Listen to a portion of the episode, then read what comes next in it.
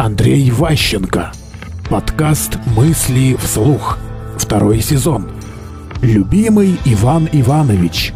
Деловая коммуникация имеет огромные традиции, массу нюансов, и рудименты этих традиций мы имеем в положении документа обороте, в всяких регламентах, в этике, вот как бы в обучении там, этикета и так далее. Это все наследие древней деловой коммуникации. То есть исторический контекст есть постоянно. И поэтому, когда вы хотите кого-то уважать, подчеркнуть ему свое особое отношение.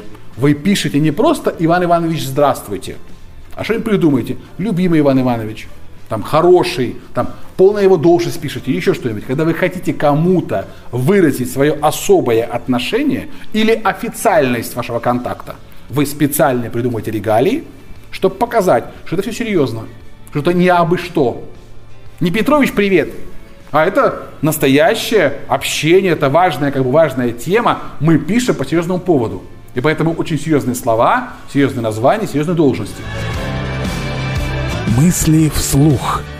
Слушайте новые выпуски и ищите аудиокниги Андрея Ващенко на Литресе.